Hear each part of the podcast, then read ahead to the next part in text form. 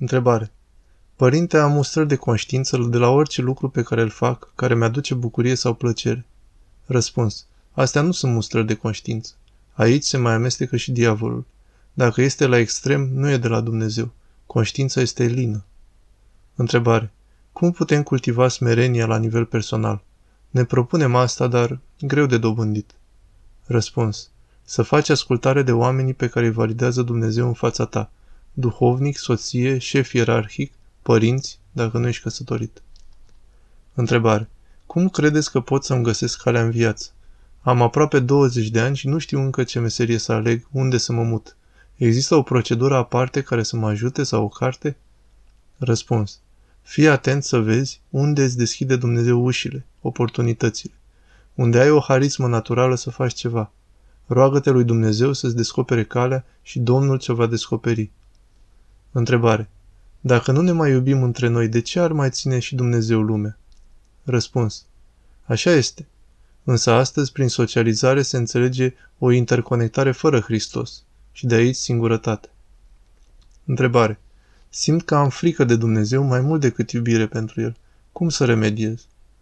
Răspuns. În timp. Dacă te rogi și te spovedești, în timp o să apară asta. Ai grijă însă să nu te stresezi și să-L vezi pe Dumnezeu ca un zbir. Întrebare. Ca tineri nespovediți de mult și cu păcate rușinoase, cel puțin cu gândul, cum ne pregătim să le rostim în fața preotului, fără rușinea față de el ca om? Răspuns. Să știi că nu o să informezi pe nimeni nimic. Crede-mă, orice preot, după vreo cinci ani de activitate, le auzi pe toate. Nu te complexa. De la diavol este. Întrebare.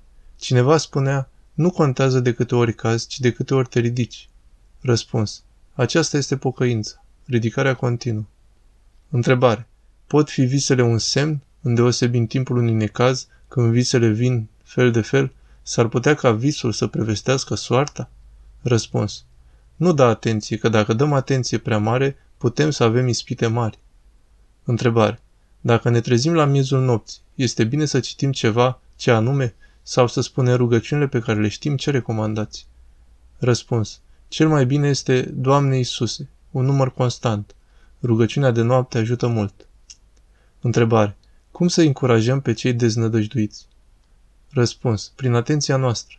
Să le oferim suportul nostru și să învățăm credința. Întrebare. Cum aș putea convinge o persoană mai în vârstă să se spovedească? Răspuns. Prin rugăciunea și dragostea ta. Întrebare. Părinte, la general vorbind, omul dacă și-a mărturisit păcatele și s-a pocăit, de ce Dumnezeu îi dă suferințe? Răspuns.